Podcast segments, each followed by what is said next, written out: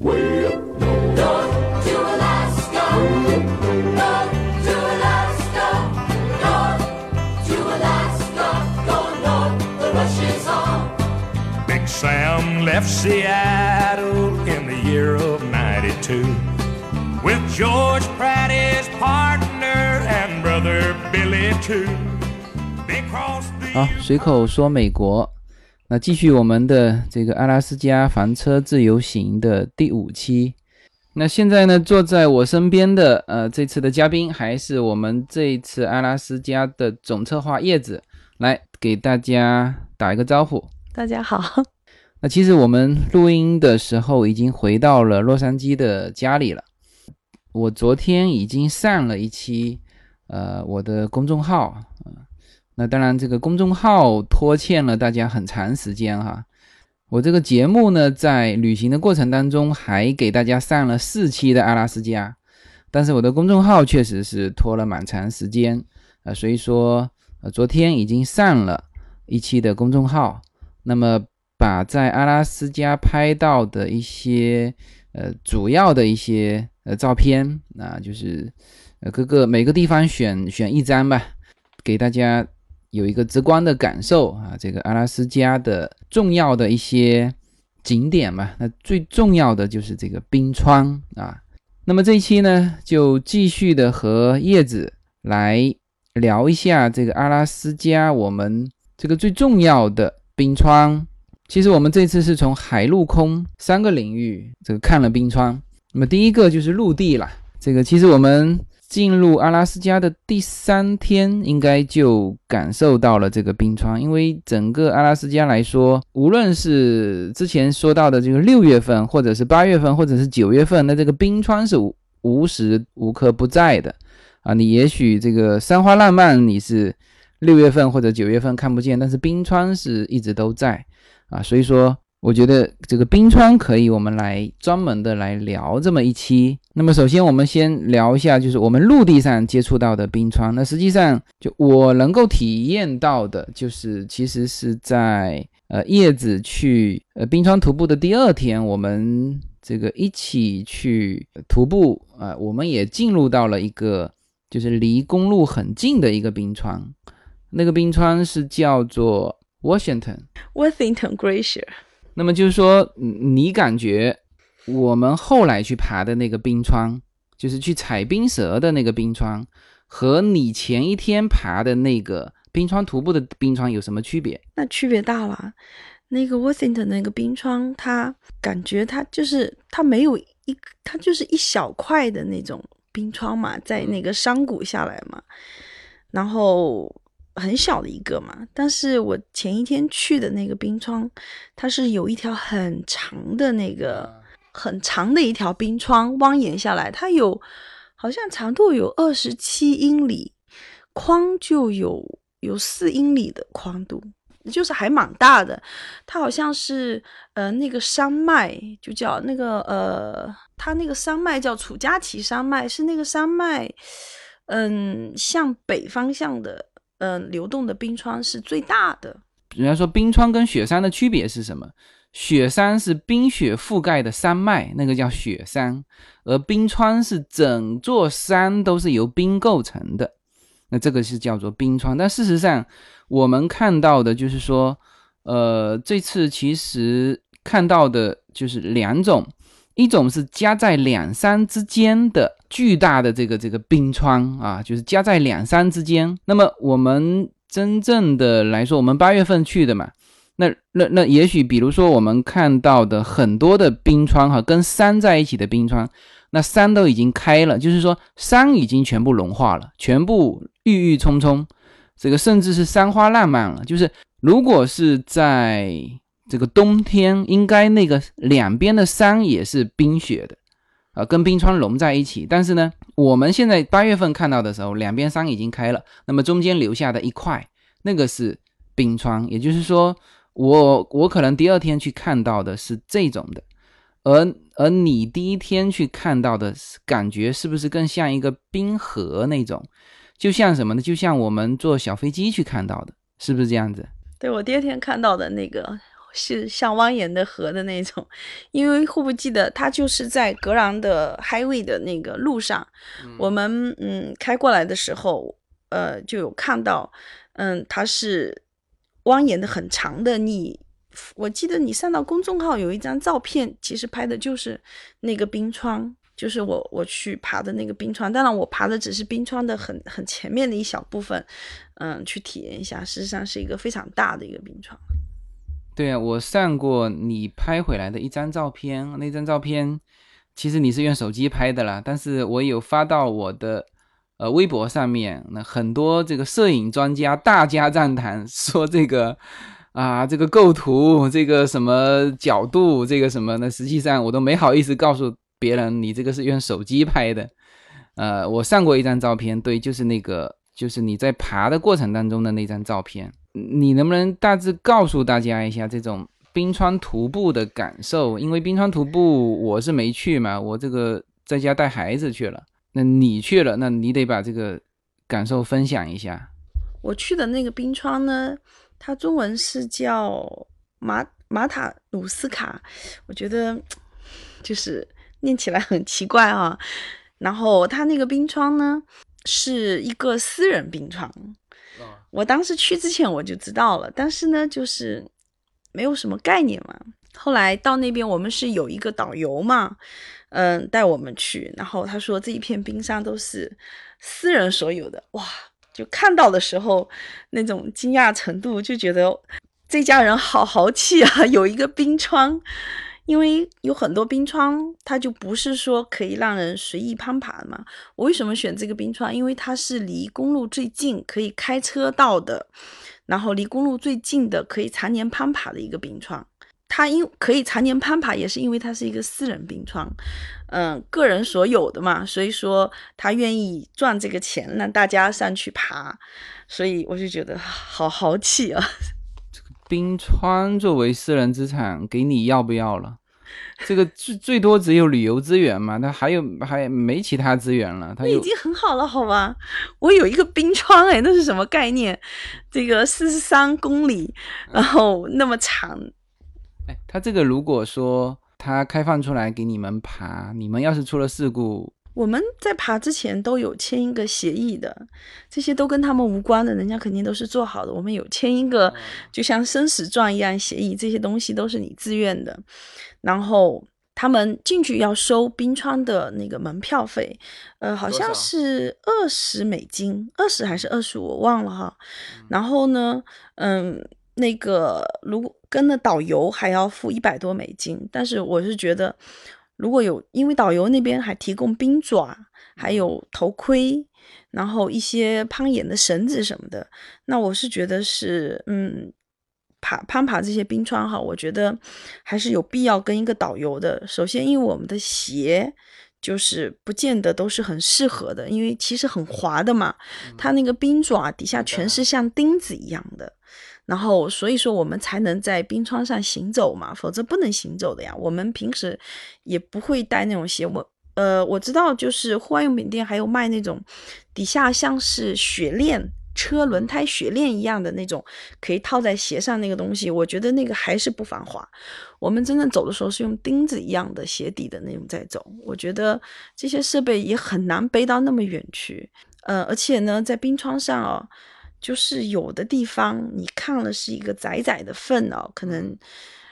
其实很深的，因为我们那个导游他就有垂一个绳子给我们试一下，告诉我们他那个缝隙到底有多深嘛。然后他放了很长一段下去都不见底，然后他扔了一个石头下去，听看看听看，就听到石头掉到很底下，就突然间那时候让我想起那个 《盗墓笔记》里面不是有。我有看过吗？然后他们有一段就在长白山上爬那个那个长白山的冰川，我就想起来，他那个冰川下面有一个什么地宫之类的，就觉得哦，真的好深的感觉。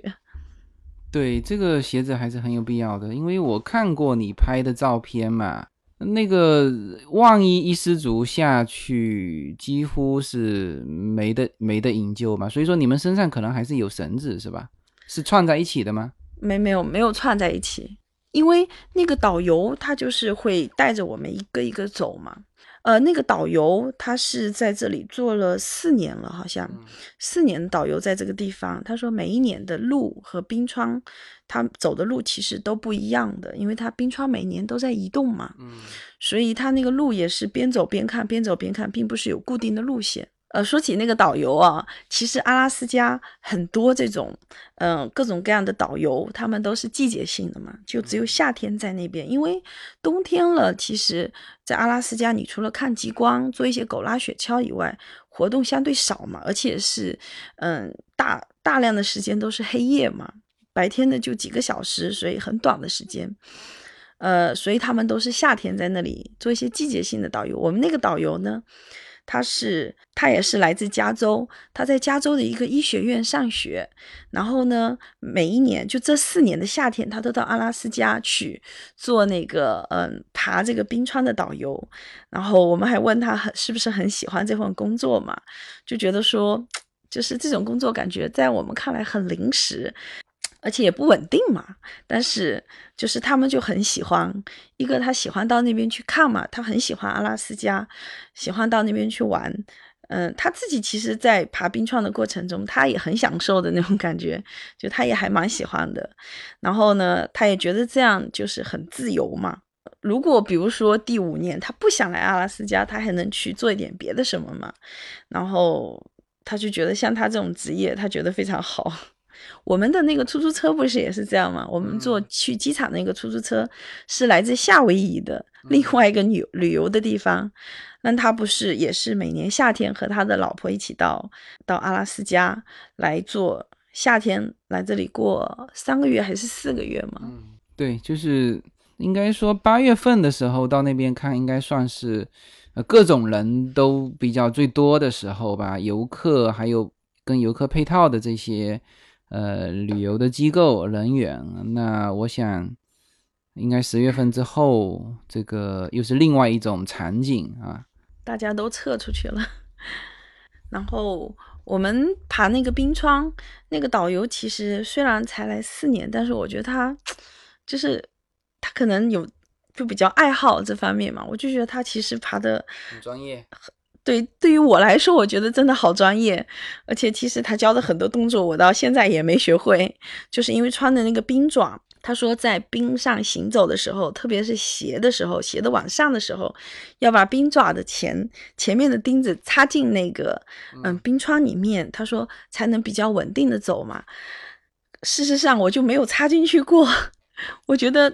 冰川真的好硬，太困难了。呃，所以其实很多那种技巧，我觉得，嗯，还是蛮困难的。但是事实上，那个呃，我们那个徒步大概是五个小时嘛，嗯，我觉得相对来说还是比较轻松的，因为跟我们一起去的，我们总共有三个人，还有一个大概六十岁的老先生，呃，是好像是佛罗里达州还是哪里来的，然后一起嘛，他也爬上去了，所以我觉得应该大部分人都可以完成。这也是我为什么选择这个冰川，因为，呃，据我所知，其他比如说像那个出口冰川，在那个 SeaWorld 那边，就是你走到冰川就要走很久，很多人好像走了将近十个小时嘛。就是说，你到达冰川就已经要徒步很长时间，跨过草原、森林的那种，就不像这个，这个是那个导游直接开车载我们到冰川口了，然后我们走过一段那种嗯冰质嘛，冰质就是它其实底下也已经是冰川了，但是上面全是一层那个黑色的石头和一些那种比较粗的沙子，还有一些泥在那个上面。那这个和我们第二天走的，呃，就是踩到冰舌前面的那一段黑乎乎的那些，是不是一样的？嗯，对，比较像，它都是那种，嗯，那种很，我看那个泥，感觉好像很软哈，其实很硬，有点像我们的混凝土嘛那种感觉，那个石头碎在里头，然后结成那种块嘛，在冰面上。那你怎么知道它的下面是冰川？我们后来走的那个下面，我用鞋，因为穿着钉子的鞋嘛，把它拨开看了嘛，底下是那种，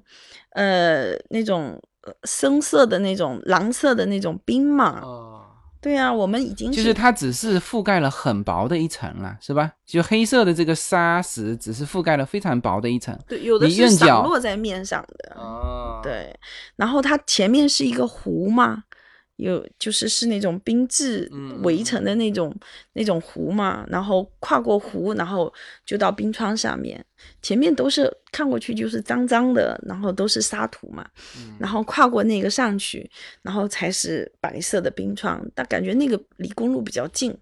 然后很快就会走到冰川上了，比较省力。那你爬冰川的时候，除了就是说平的走，有没有去攀爬那个有角度的山？呃，有，他有拿了那个冰爪嘛，嗯，然后两个冰爪穿上那个呃，还有配上那个冰鞋爬上去。冰爪是不是就是那个敲进去的那种，对像锤子一样的那个东西？对，然后他还给我们演示了一下怎么使用那个冰爪。虽然他演示的时候告诉我们怎么使用，但事实上我们总共三个人没有一个人有正确使用，因为其实用冰爪攀爬哦，就看起来没什么，其实真的好累好累。我其实那个高度感觉我没爬多高哦，就可能两三百米吧那种高度。哦，我觉得好辛苦，比我走五六个小时的路还辛苦，就是很累很累的那种。其实是蛮困难的，因为那个那个冰川其实很坚硬，我拿的那个冰爪，我怎么敲都很难敲进去，我费了好大的力才能敲一块嘛。到最后的时候，其实是导游棒拉着我，然后我自己再用力那种才能爬上去。到后面就已经好，路上还休息了两次。没有什么能够阻挡的向往。人生是一趟旅途，精彩的是沿途的风景。大家好，我是无限自由，非常高兴能够通过《随口说美国》这个节目来认识大家。我每周都会在洛杉矶为大家录制一期《随口说美国》。现在大家除了可以听到我的音频节目之外呢，还可以登录我的微信公众号。我公众号的名称是 L 一二零一零零一一五无限空间。这是一个新移民家庭分享美国生活的点点滴滴的一个个人空间。同时，为了更好的与大家互动，我还开通了与随口说美国同名的新浪微博。移动互联网的神奇之处呢，就是可以把同类的人拉得很近，天涯若比邻，世界地球村。让我们享受这个自由连接的世界吧。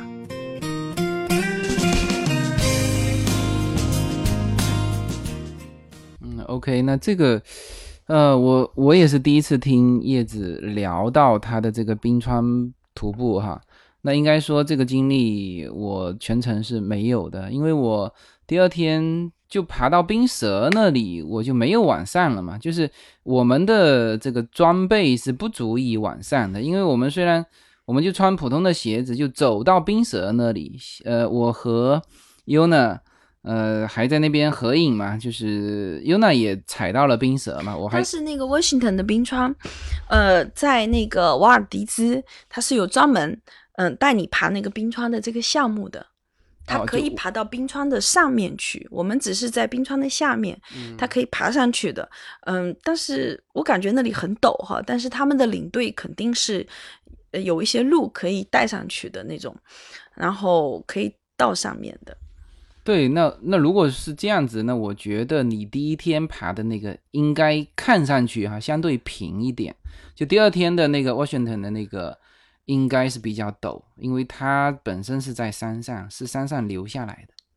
呃，对，那个是比较平的那种，然后相对也好走。然后走到上面的时候，其实那个冰川就是，嗯、全部都是白色的，表面有一些小小的那种凹槽嘛。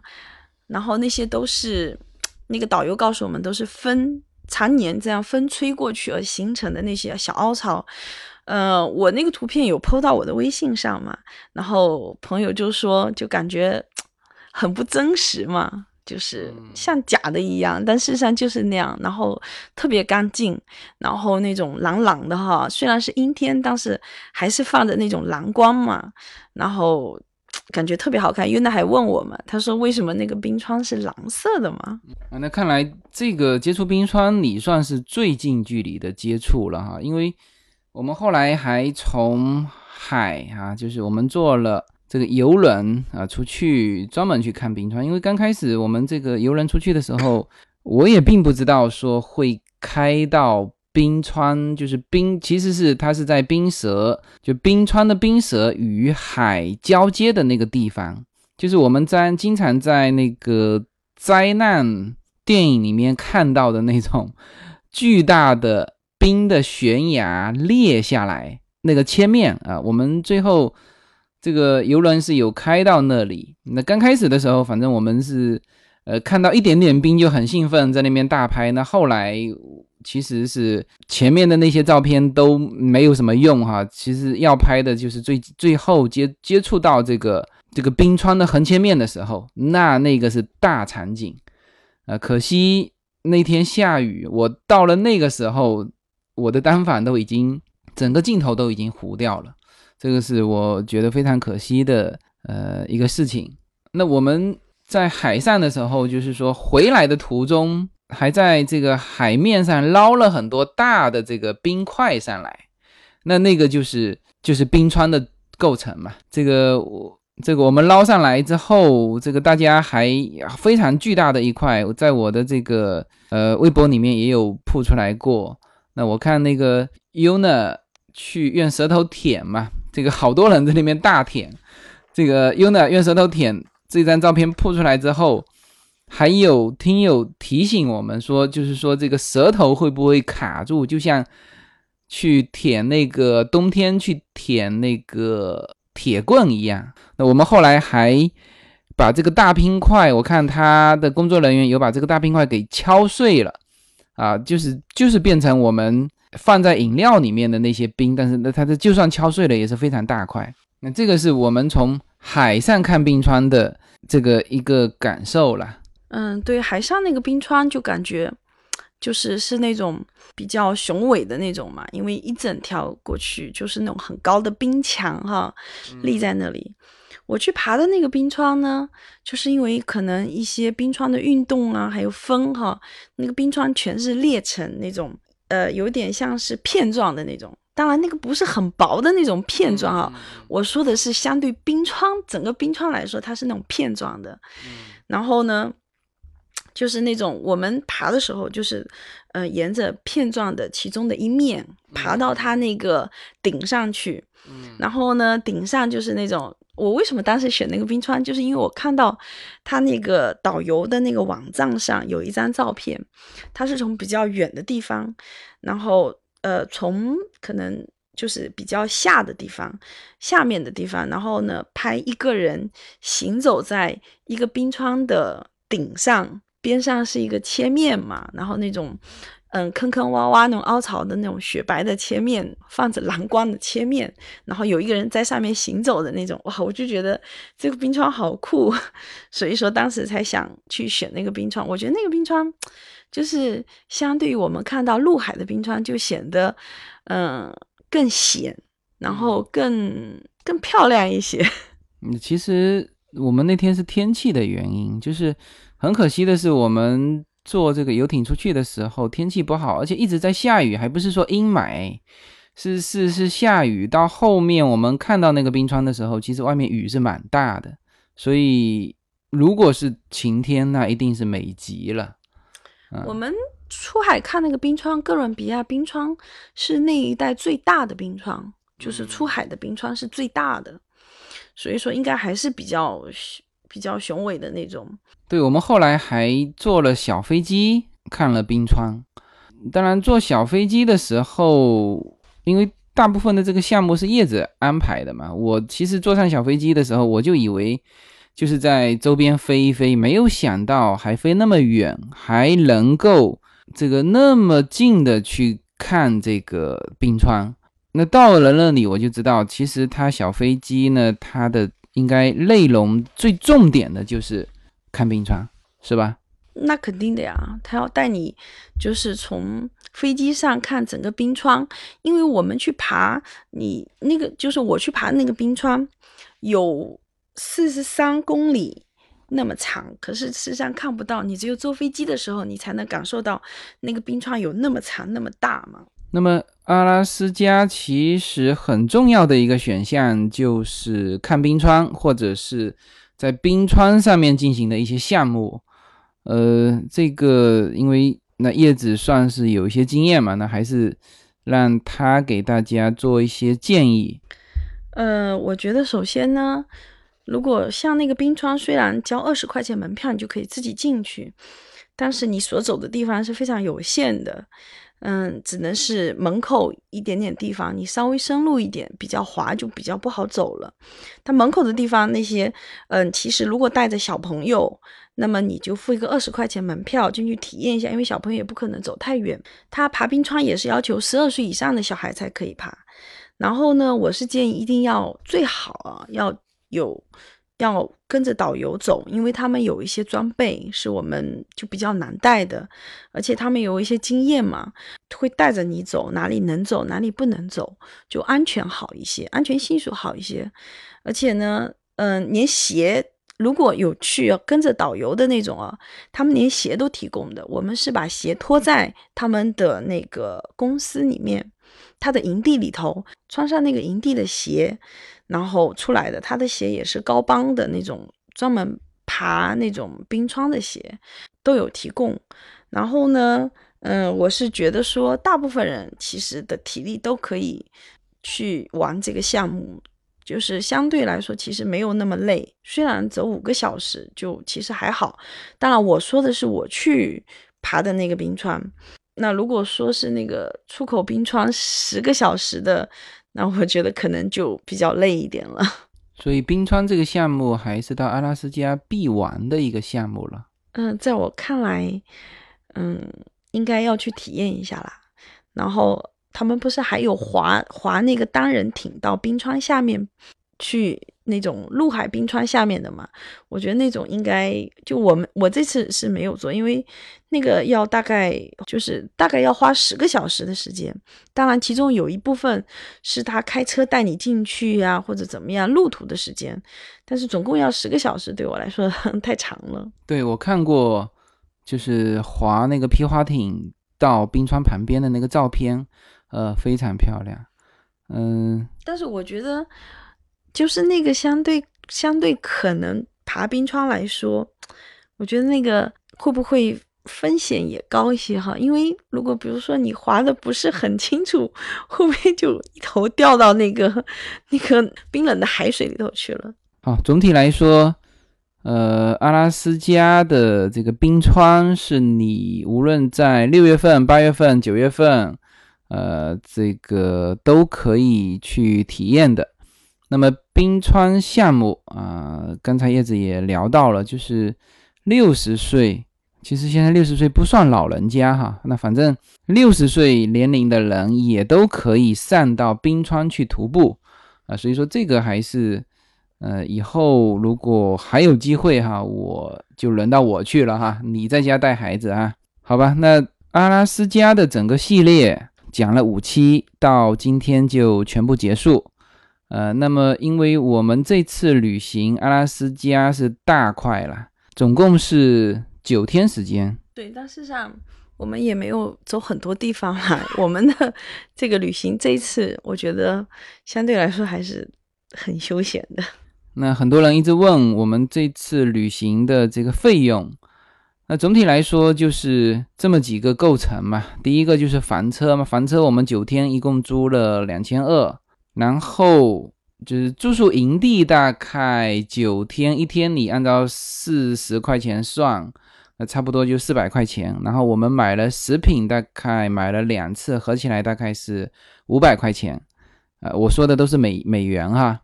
那就是基础的在阿拉斯加的这个费用就是由这三块构成。那至于剩下的是交通费，因为交通费我们是从。洛杉矶飞过去的，那如果对于国内的朋友来说，那你要去计算从国内飞过来的这个来回的这个交通费了。那还有就是在阿拉斯加玩的这些项目，那比如说这个冰川出海啊，小飞机，这各种项目啊，那这个都看你自己的这个需求。那总体而言，基础的这个费用就是我刚才说的这三块费用构成。那么阿拉斯加呢，其实我最后总结，嗯，是一种就房车阿拉斯加是一种情怀了，这个是很值得大家去体验的一个过程，好吧？那整个的阿拉斯加房车自由行的系列就暂时做一个完结。啊，那当然，也许以后会和其他的这个旅行地拿出来比较。不是有人说吗？就是如果还没有去过很多地方，走过很多地方，就先不要去阿拉斯加了。去完你会把所有地方和那边就是对比嘛，然后就会觉得说好像会比阿拉斯加逊色很多。就像你去完阿拉斯加，后来你不是我们去了奥林匹克那个，嗯，在。那个西雅图的奥林匹克国家公园嘛，然后我们到那个景点，到山上的那个 Overlook 的那个景点，然后你就说哈，这不是在阿拉斯加到处都可以见到的吗？那这不仅仅是说到处见到，关键是它不如阿拉斯加的这个景点，所以那这么一说呢，阿拉斯加还是必去的了，是吧？好吧，那这一期的节目就到这里，好，谢谢大家。Sam crossed the majestic mountains to the valleys far below. He talked to his team of huskies as he mushed on through the snow. With the northern lights a running wild in the land of the midnight sun. Yes, Sam McCord was a mighty man in the year of 91.